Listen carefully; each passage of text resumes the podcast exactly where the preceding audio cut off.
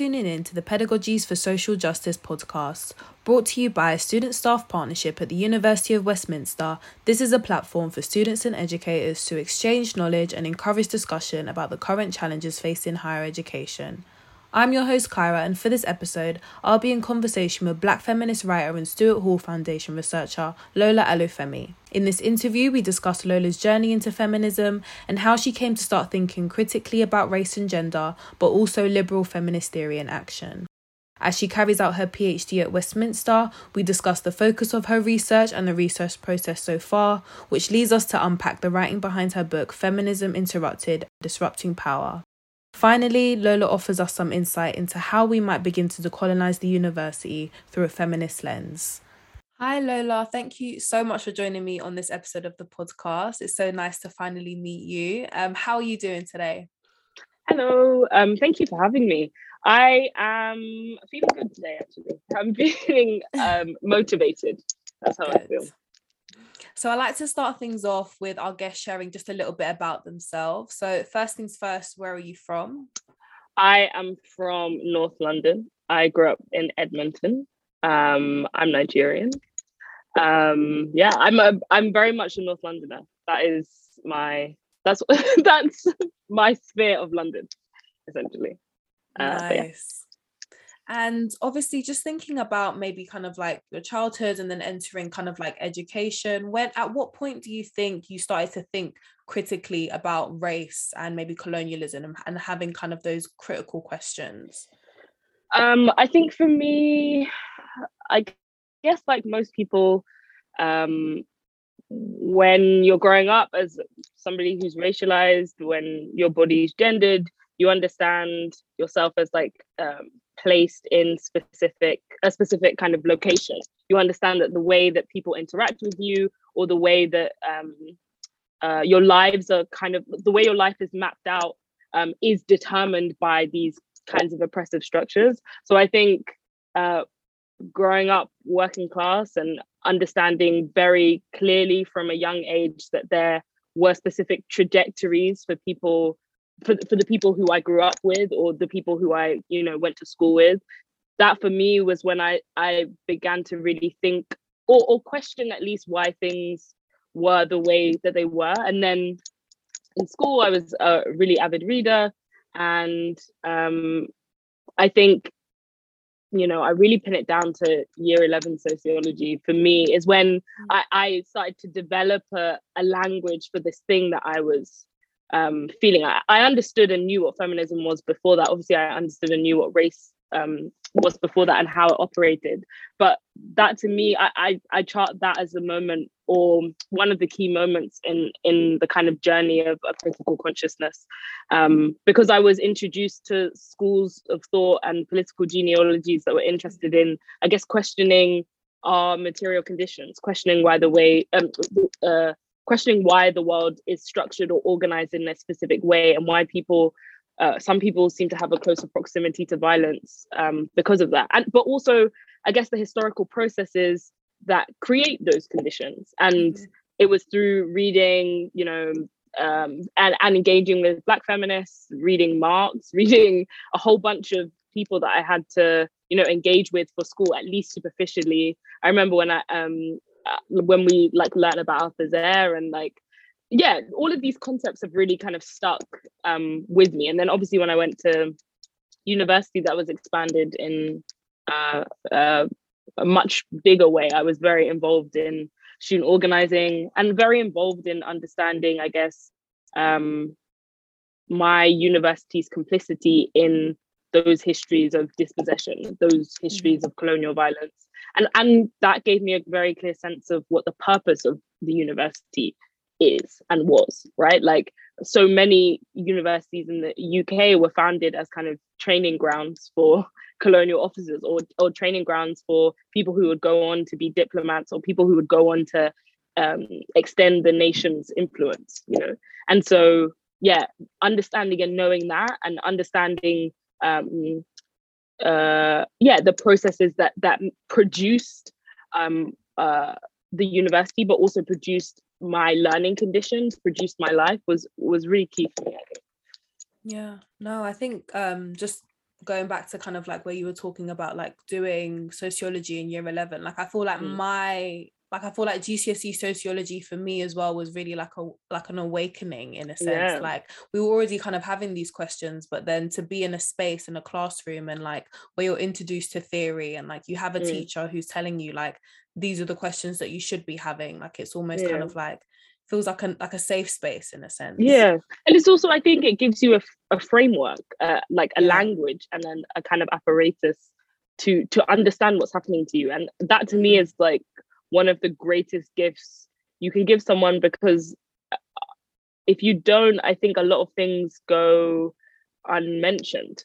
People yeah. just don't speak about, you know, um, yeah, the impact of these structures on them. Things are accepted as if they were normal. And I think the role mm. of theory is to to denaturalize the world we live in and to to point to the fact that it's not normal that we live under these conditions. And yeah. and and that those conditions have a um a very real impact on our ability to relate to one another our ability to you know exist in meaningful and transformative ways our ability to love even our ability to survive at the most basic level you know?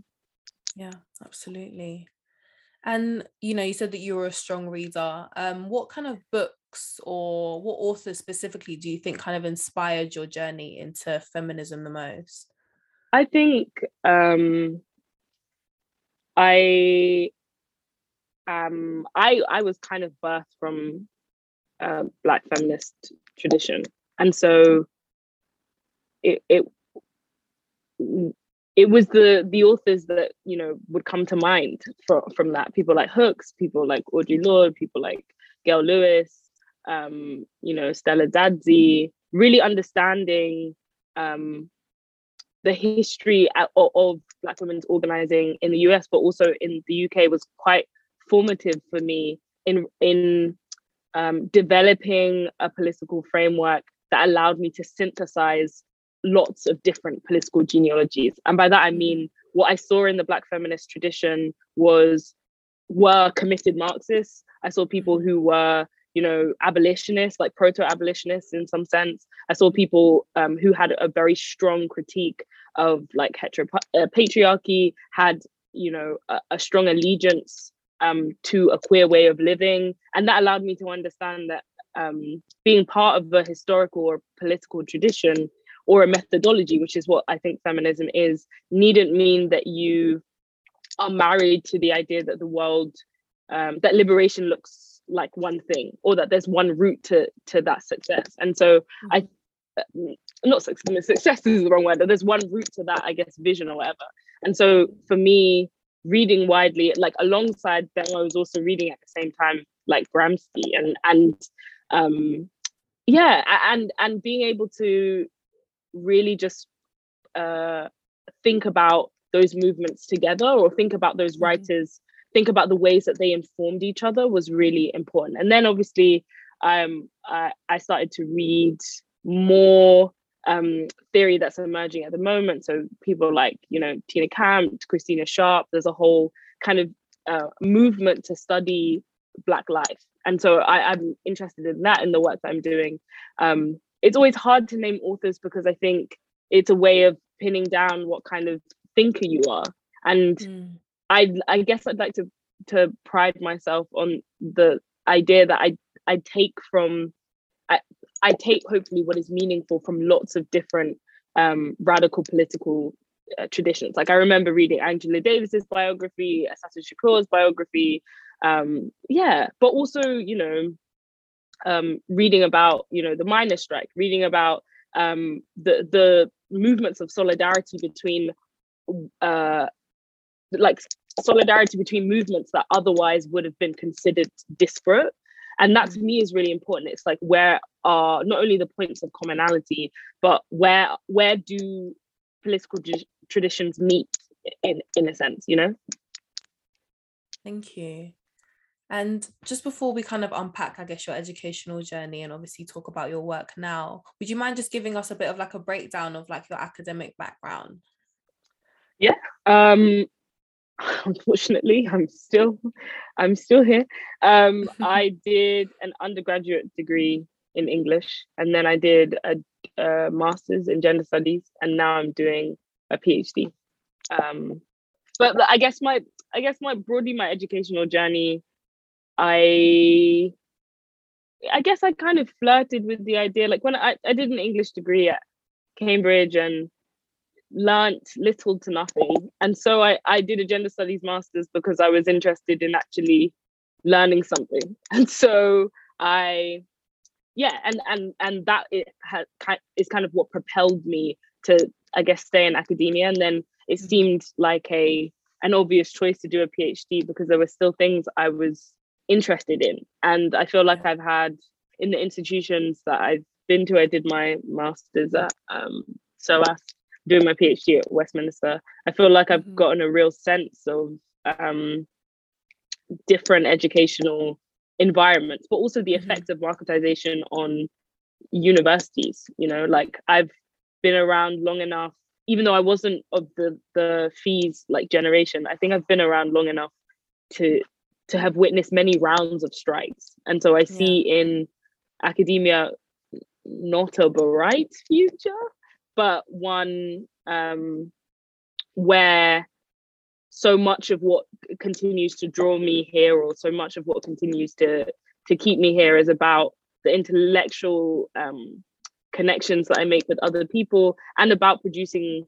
I'm interested in producing a kind of knowledge that is um, resistant and kind of mm-hmm. committed and you know doing a phd allows me to do that whilst also doing other things so yeah i didn't know that you studied your masters at soas and yeah. if i'm right you studied english at cambridge right yeah yeah and i'm keen to kind of just understand i guess your experience of being like a young person of color in i guess like a predominantly white space for like during your undergrad like what do you feel like are some of the major challenges that BAME students kind of face in historically white institutions? I think that um, for me, the relationship I have to it now is much more ambivalent. I think at the time, um, especially when you're a student of color or, or you're a working class student, it can seem like the arena of politics is your place within an elite institution. But I think having been someone who's organized, you know, in the university and outside of it, I have realized that, you know, the political stakes are not whether elite universities admit more students of color. Mm-hmm. I don't think that they should exist. And and that's a that's a kind of key distinction in and I guess in my politics is that I'm I that I, I, can chart the growth of my politics, I guess, from understanding that um, resistance within the institution was what I could do whilst I was there. But I have no allegiance to its continuation, or I have no allegiance to um, the deeply unjust systems that keep it in place. Right? Like I, I in in all of the work that I'm doing and in the feminist thinking that I'm trying to, I guess, put out into the world, I'm interested in uh, reorganizing how we live and and in that reorganization cambridge won't exist hopefully or the, the university won't be the site of um, all knowledge production that's what interests me now more than that um, yeah. for me my, my experience within the institution um, i had a great time because i was organizing and because mm. that's not to say obviously you know um, there were it, was immensely challenging in lots of ways but because i went in with an orient with a specific orientation which was to make my time here worthwhile by doing things that weren't being in the library from 9 to 7 p.m. I ha- I was able to have experiences that not only shaped my politics but gave me a critical framework. That's because I mm. organized. I was there when students were um, uh, when they took over the, the vice chancellor's office, um, when they occupied buildings, when they when they attempted to hold the university to account in lots of different ways. We were there on the picket lines with striking workers. That to me was the best education. Nothing I learned in the classroom really has stuck with me, mm. if I'm honest. Thank you for that honesty. And obviously, you're currently on a collaborative doctoral studentship with the Centre for Research and Education in Arts and Media, also known as CREAM at Westminster, with the support of obviously the Stuart Hall Foundation and Techne too. Um, congratulations on that. I mean, what an achievement on top of everything that you've done so far. Um, Thank you. I was gonna ask, was doing a PhD? Well, I guess you answered this already. Doing a PhD, I guess, was always a part of your plan. But was this specifically something that kind of fell into your lap? Like, did you have an idea of doing a PhD on another topic or in something else? Like, what? I'm interested in that. I wouldn't say it um, was always part of the plan. I would okay. say it was t- it was timely. I was kind of, you know, um, yeah. I was I was thinking. I I had done my master's on um, looking at the cultural production of feminist organizers.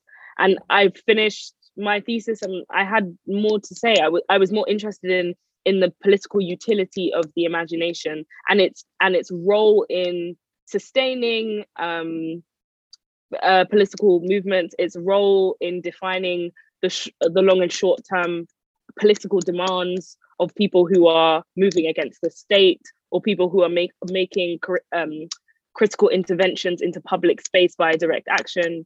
I, I, there was more to say there, and so I wanted.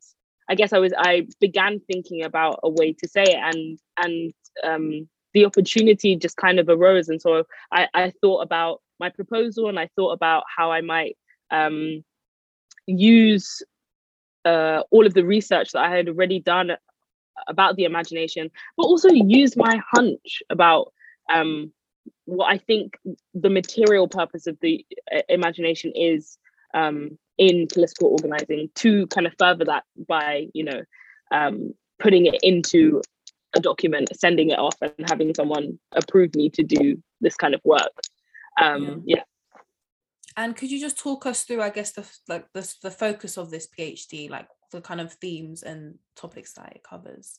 So I'm I'm mainly looking at the uses of uh, the imagination in Black culture production, specifically looking at how liberatory mo- movements and groups um, conceive of the imagination, how it impacts um, their understanding of the work that they're doing in relation to the present and past, and how the imagination can help us rethink the idea that the past, present, and future are distinct temporal regimes. I think more than like um, a study of utopia or more than a study of like um, what an ideal society is, I'm trying to make the argument that I think there is a material connection between um, us understanding the the uses of the imagination and our impetus to resist state violence, our our impetus to hmm. um, mm. develop strategies to build to to to deal with um, ongoing political crisis crises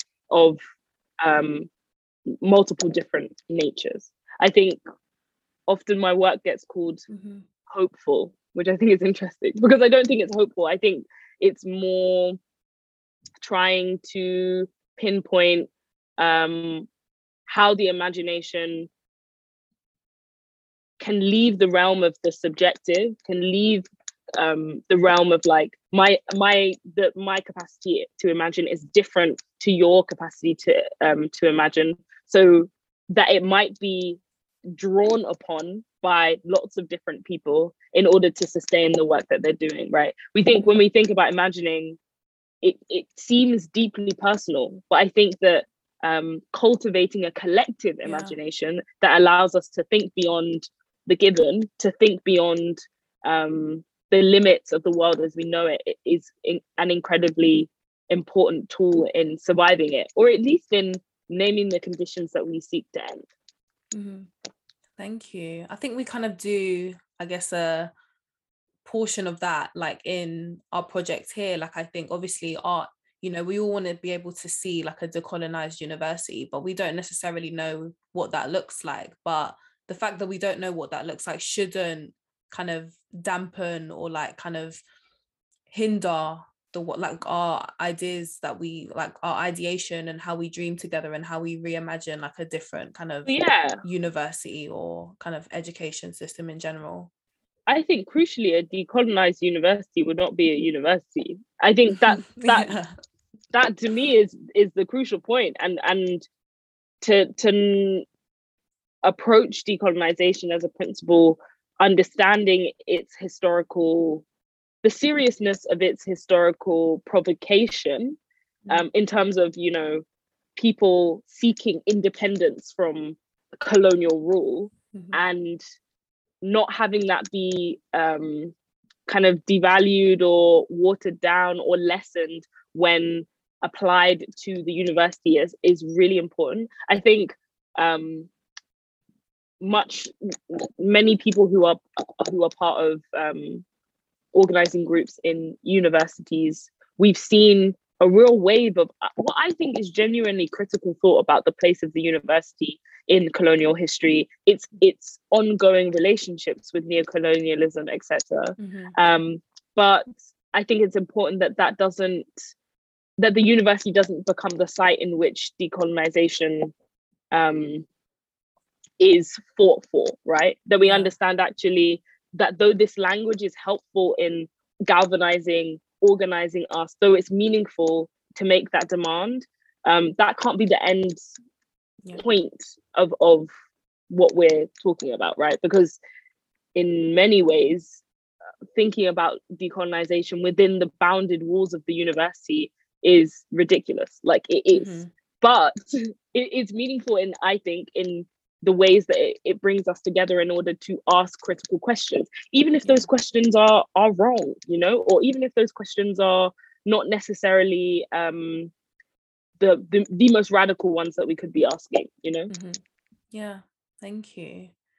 And how are you finding the kind of research process of the phd so far? Like at what point are you kind of at at the moment? You and my supervisor would like to know. Um I am. I guess I'm. I'm doing what could be called field work, and I'm doing interviews, and I'm mainly looking at archival material. I think what's great about doing a practice-based PhD is that I've been able to bring my own practice into it, and I'm a writer. Like, mm-hmm. so so there are ele- elements of I guess what could be called speculative writing in it.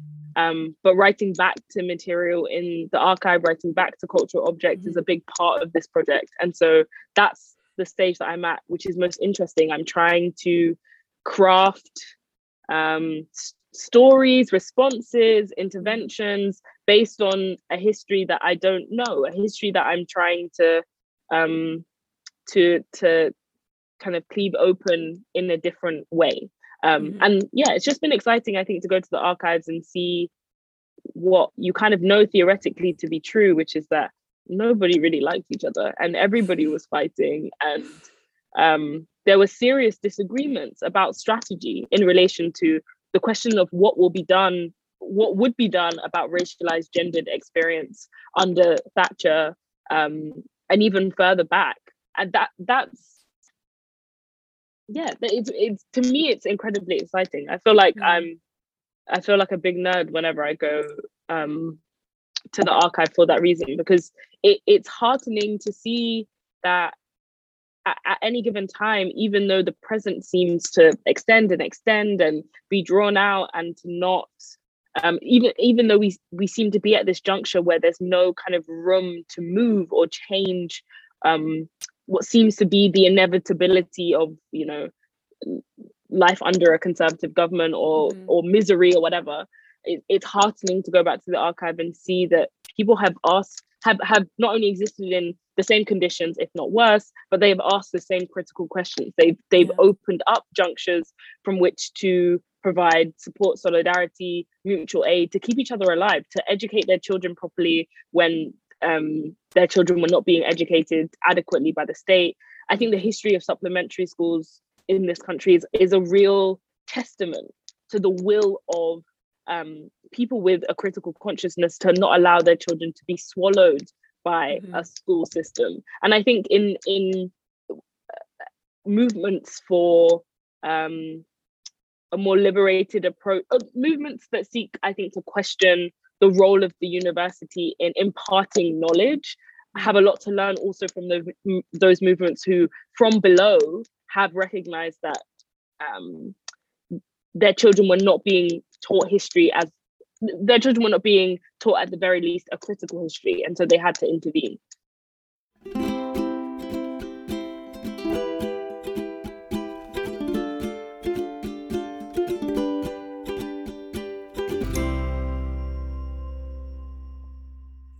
I also wanted to dedicate some time to kind of talking about one of your books, Feminism Interrupted Disrupting Power. And can I just say, like, what an incisive and just beautifully written like text this is? Like, you cover like a lot of interesting topics from reproductive justice, trans inclusionary feminism, sex work, prison abolition, and on top of like the histories of legislation and feminist movements in the UK. And honestly, like a lot of those uh, topics and like details that you unpack were relatively new to me. So I think, you know, this book is also great for people who are interested in contemporary feminism, but also at the kind of like the beginning of that kind of journey. And yeah, I just wanted to kind of discuss with you today the process of creating the piece and I guess like the journey you took before writing it too when did you start to kind of look at feminist theory, particularly kind of like liberal feminism through a critical lens? Uh, I think that's a really good question, and and I first want to say that um, thank you for saying that about feminism interrupted. I think I think that my uh, what I wanted to do with that book was precisely that, like to to to understand i think there's there's a common narrative that when we come to radical political genealogies we have to start slow we have to first go through liberal feminism before we realize that yeah. the, the the promises that liberal feminism offers are face are kind of false have nothing to do with us are actively damaging and then we move on to a more radical orientation and i guess what i was trying to do with feminism interrupted was to trust my audience enough um, like i like um, the most generous theorists do to say actually you're capable of understanding or you're capable of recognizing um, why you know the answer to sexual violence is not more prisons or why sex work mm. must be decriminalized or why abortion on demand is a limited demand right like you're you're mm. capable of um yeah you're, you're capable of, of kind of grappling um with those things and it's important i think in in um allowing people to see that feminism is more than just uh, this thing that is wielded by liberal feminists to justify specific actions. It's a, a political methodology that we can use to think about our freedom and the, the freedom of other people. And that's a kind of serious orientation. So so when it comes to I guess thinking critically about liberal um, feminism, I think really from an early age, I, I was drawn to feminist thinking that's that was my route towards um, in, into being, I guess, uh, radicalized or having a critical consciousness. And I felt disappointed when I read mm. major feminist texts and thought, not only does this have nothing to do with me, but it also uh, it it offers no reflections, solutions, um, no invitation to change materially how we live, right? So that uh, a, a second, quote unquote, second wave feminist concern about, you know, the body, about aesthetics, about a particular um, uh, anxiety about uh, heterosexual relationships, etc. That never appealed to me as the the ground on which our uh, political demands should be staked. I recognize from my own upbringing and also from from seeing how other people live that are questions the questions that feminists should have should be asking and a large proportion of them are were questions that had to do with survival had to do with material conditions had to do with work labor reproduction capitalism um, and were really invested in providing solutions um, to not solutions but were really invested in um, in providing a critical thought that could push us along um, in our understanding of those systems of do- domination. I think of people like Selma James, you know, people um, uh, like the Italian autonomists. There are there are whole kind of you know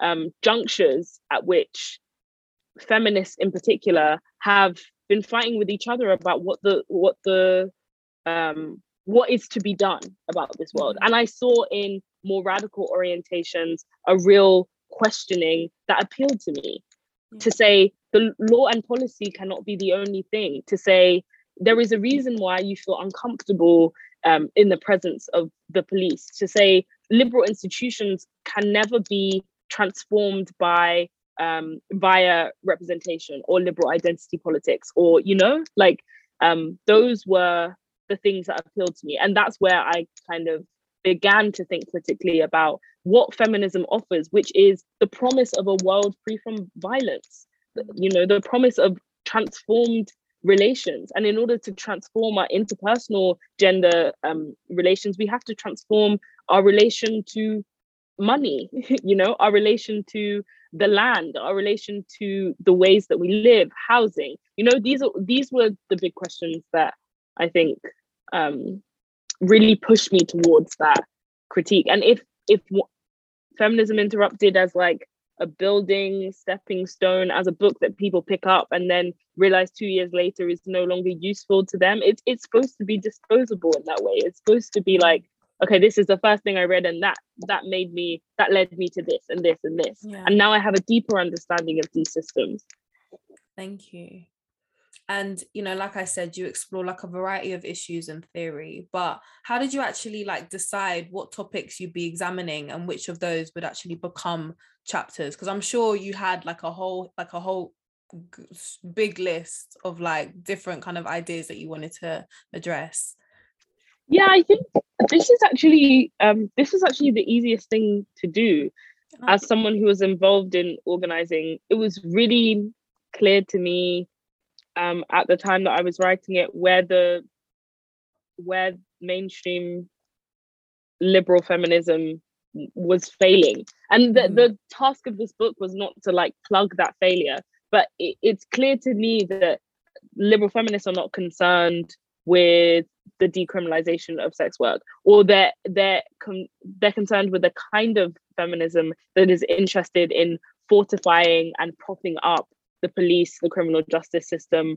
um, other forms of carceral punishment and so it became easy for me to say okay this book needs um, an abolitionist critique in it mm-hmm. or it became easy for me to say the liberal narrativization of um, the feminist movement via waves and via a feminist movement that supposedly begins with the um, suffragettes is is supposed to is intended to discipline our imagination is intended to allow us to to think that feminism um, asks us to demand less than we deserve really mm-hmm. and so yeah so it became easy then to to take something for example that seems um, the question of food the question of the body that seems to be intensely individual. You know when we think about eating disorders when we think about the gendered nature of the pressures um, that, that exist for different people's bodies um, it, it was easy to take something like that and then try and, and and attach a real structural critique to it to say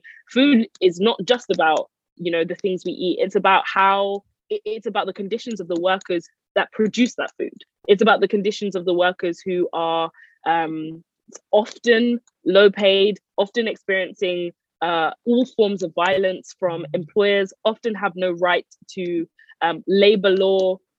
That has some connection to our understanding of food, so that mm-hmm. in transformed conditions, if you know food were not produced in such an exploitative manner, perhaps our interpersonal relationships to food could also therefore be transformed. You know that that to me was my attempt to marry um, a kind of structural critique with um, w- what liberal feminism banishes to the realm of the personal, or what liberal feminism banishes to the realm of the unthinkable.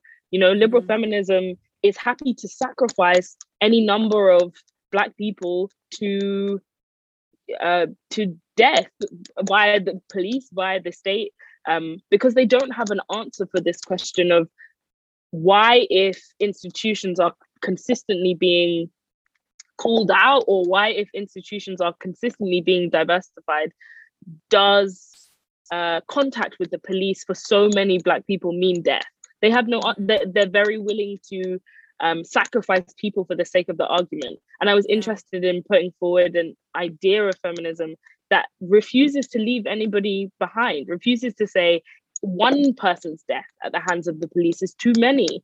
And so, what do we do with that? How do we, you know, make a political argument around that basis? And I guess this is something that is discussed more openly by authors of fiction. But do you think there's a similar kind of emotional realm for non-fiction writers as well, particularly those who write like more sociological texts? Like, was that something that you kind of experienced whilst writing this book, and what helped you kind of like get through that? I think um, the best theory that I've read, I was actually um, doing something uh, to commemorate bell hooks. And i mm-hmm. think about her essay theory as liberatory practice. And i think about how the best writing that i've experienced or like the writing of someone like um, diane di prima um, audre lorde etc so many other people um, is its ability to effectively shift people and by that i mean its ability to change the shape of our emotional um, landscape, as it were, you know? Mm. And so I think for me, the question is less like, what was the emotional toll in a, in writing? I think what I'm trying to say, I guess, I think that the best theory takes that emotional toll and is and is uh, invested in trying to get readers to make that effective leap or that mm-hmm. emotional shift in a landscape the the difference between reading a text um, and being transformed by it like the difference between beginning a text thinking something is not possible and ending a text being like something is possible you know mm. that's a huge that's that's i don't like to, to think in terms of wins and losses but that's a huge um uh, that's a very important shift that's happening yeah. and so i guess yeah speaking in terms of emotional toll it's less I, I think whenever people are writing about violence or whenever people are writing about um, worlds, a world that continues to exploit, a, a world that continues to um, to to cause untold misery, mm-hmm. that, that's painful. But I think the best writing utilizes that pain for the purposes of critical invitation or for the purposes of allowing other people um, into a space in which more becomes possible by virtue of what has been written or by virtue of what they are seeing or what they are experiencing. Yeah, thank you. I think it's really powerful how you're able to kind of look at it in that way as well and think of it mm. in terms of kind of like what the audience feels, what do you want them to feel and like mm. that shift as well. Thank mm. you. Mm.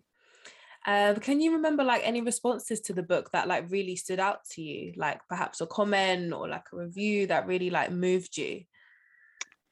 I think the thing generally that that um, makes me feel like the book is useful, more so than than even good, useful is when people say, um, "This book made me pick up another book or this mm. book made me want to know more about a specific school of thought it made me interested in marxist feminism it made me interested in um, you know the history of OWAAD or someone like olive morris or communism or claudia mm. jones or it made me interested in those things that to me is i guess what is um, most important and and i hope I, I hope in ways that I hope for my my writing to be galvanizing.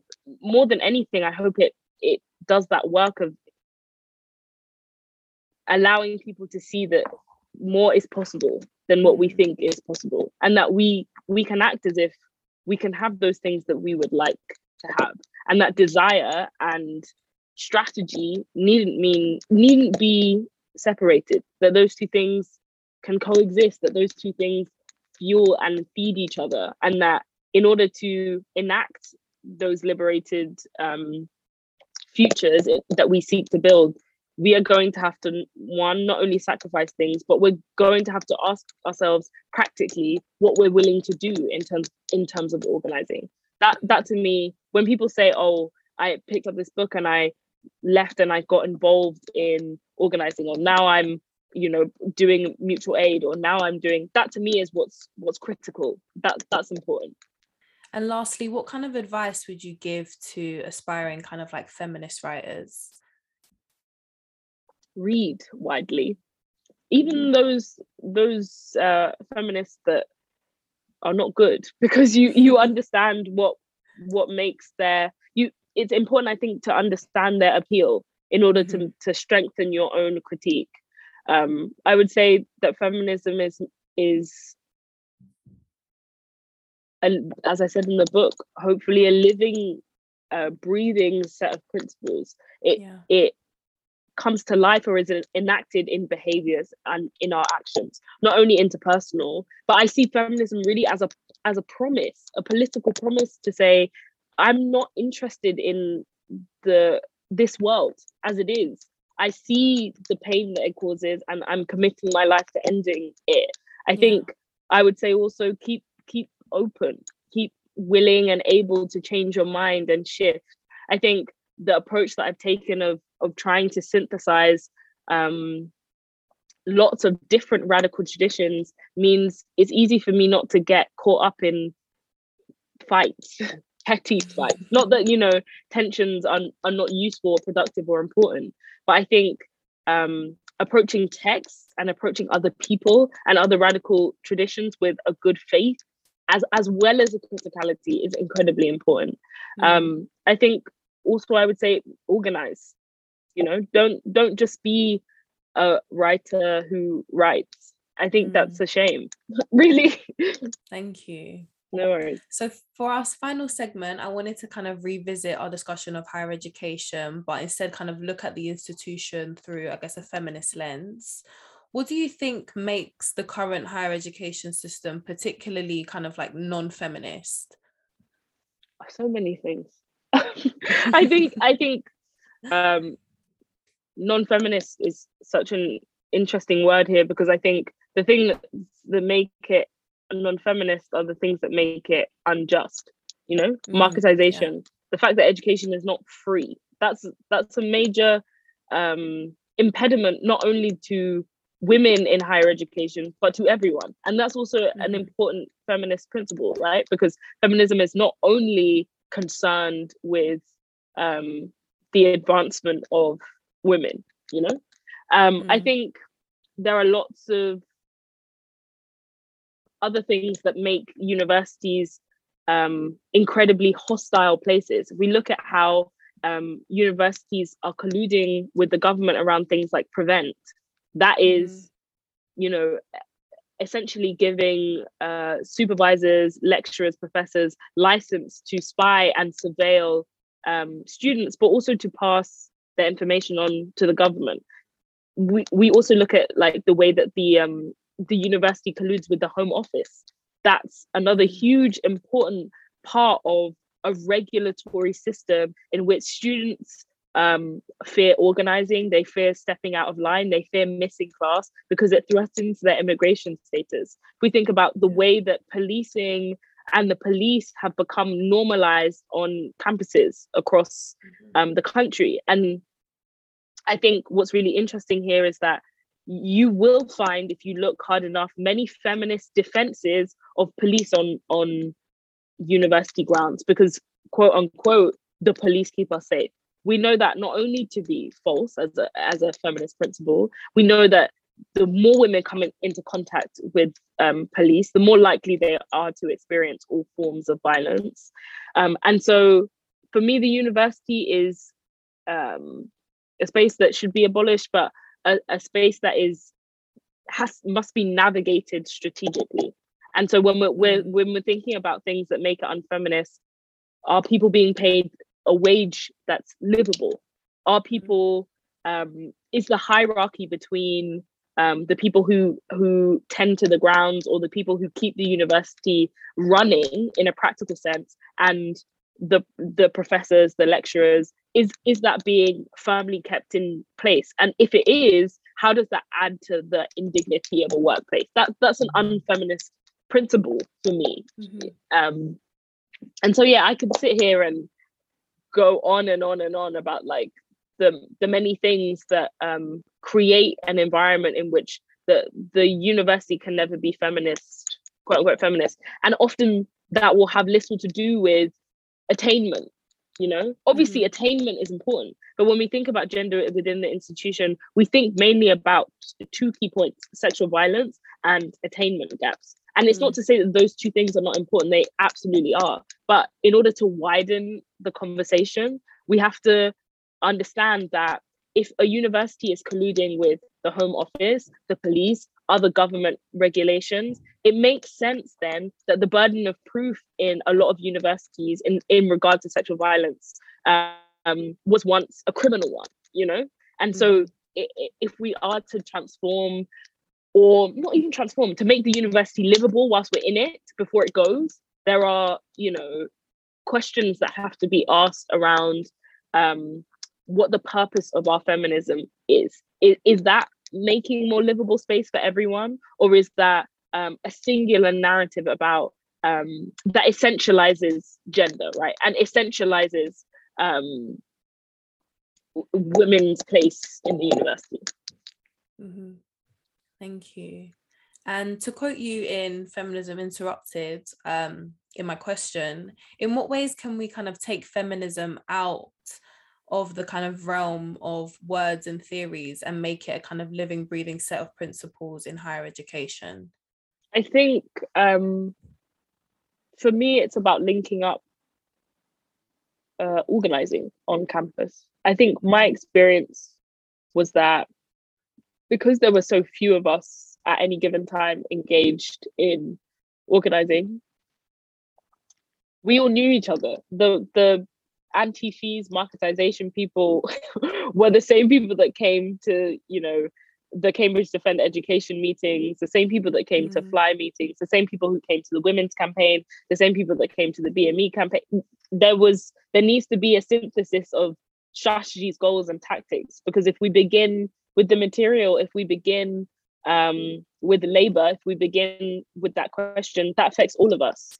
That is that is something that's um, not a, a singular issue. You know, there are no mm-hmm. singular issues. You know, and so there is a tendency, I think, when people come into university to be drawn to identity-based movements, which I I that was me. I'm completely um, I completely understand that. But the movements that I were was a part of, and the Black feminist um, identity-based movements of, you know, um, the 70s, 80s, those had a material basis. It wasn't just mm-hmm. let's let's gather to speak about our experience of being racialized. It was what critically, strategically, what demands are we making? How are we through direct action or otherwise um, uh, making sure that our experience of gendered racialization um,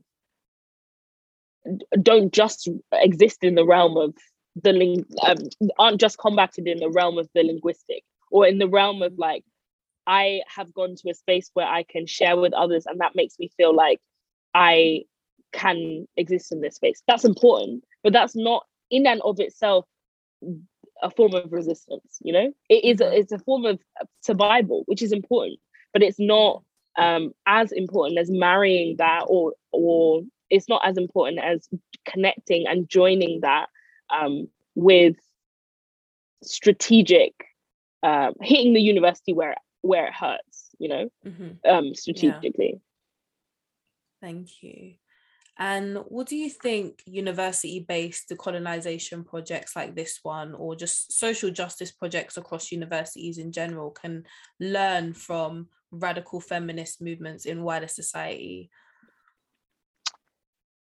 That those movements didn't base their entire political vision on the university that they extended beyond the university and that if if some of the people involved in those movements did go to university their aim was always how do we steal from the university? How do we make sure that all the resources, the books, the articles, journals, etc., that are um, available to us by virtue of our inclusion in the university are also available to people we, we organize with outside?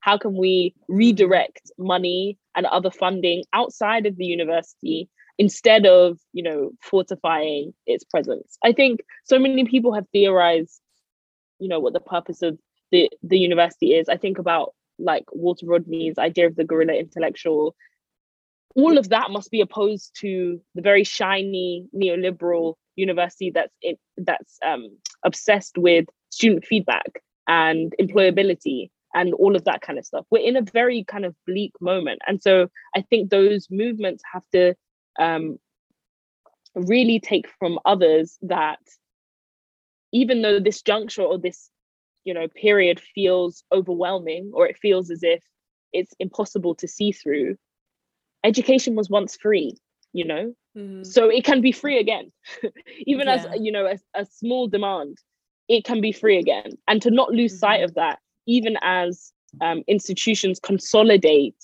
on the feeling of misery that is created when um, everyone's kind of on edge teachers are on edge because they can't because they're being evaluated by students and we're told that um, we we should only think about education through the lens of like how much money am i paying for xyz lecture that's an mm-hmm. ideology that's really infected the way that students think so that education isn't this expansive transformative um, potentially transgressive uh, act or mm. relation between students between teacher and student it's a financial transaction and yeah. i think alongside strategic planning and making demands and campaigning, but also direct action, these groups have to be aware of undoing also that ideological arm. And I think strikes often, we've seen like a range of strikes happening across the country. Strikes are often that space where where suddenly students recognize that actually the people that I think are the people that are my lecturers are also on precarious contracts. They're also making demands from the boss who who is not, you know, who has a lot of money and is is not intent to give that money up so that workers, mm. you know, have a pension. You know, the, the, these are these are the points I think of tension that really allow people to see um, what what could be possible in a university and to see that to, to see the prevalence of um, the, the ideological sleight of hand that is, you know, neoliberalism. And so I think the the kind of task is twofold. People have to change minds, structures of feeling, but they also have to like make those critical interventions when they where they can. Thank you. And unfortunately, we're coming to the end of our interview here. But as something as I like to end on, what is something you'd like to see happen or see develop within higher education in the next 10 years? Well, question. I'd like education to be free. That's I think that I, I think in my rants I've I've made that clear. I think yeah. free education would would once again rattle and shake the very foundations of what a mm. university is, what its purpose is. And also, yeah, I, I, I'm not saying every conversation stems from that, but I do think it would be a major point of destabilization, which would be crucial for, for any of the other discussions that we're having um, to also, you know, um, have kind of leverage. I think what we're going to see in the next couple of years is undoubtedly more action from workers of all kinds, cleaners, um, university staff. We're going to see more and more um, disruption to a marketized education system because it cannot stand. It's not one in which people are able to make a living, and so it, it will always be disrupted. At, hopefully, at the point um, of use. And so I'm I'm settling into the fact that like this is we're in this for the long haul but mm-hmm. i think free education would be a starting point thank you for that lola no worries. i just want to say what a pleasure it's been to just have you on the podcast and just thank you for sharing your thoughts and ideas with us today like i'm really pleased we got to have this conversa- conversation especially about your book which is so amazing. So I highly recommend it to everyone in the audience. And of course, it's just been nice getting to know a little bit about yourself. And I look forward to seeing you complete your PhD and reading it. But um, yeah, your work. Me too. I look forward to completing my PhD as well. Thank you so much.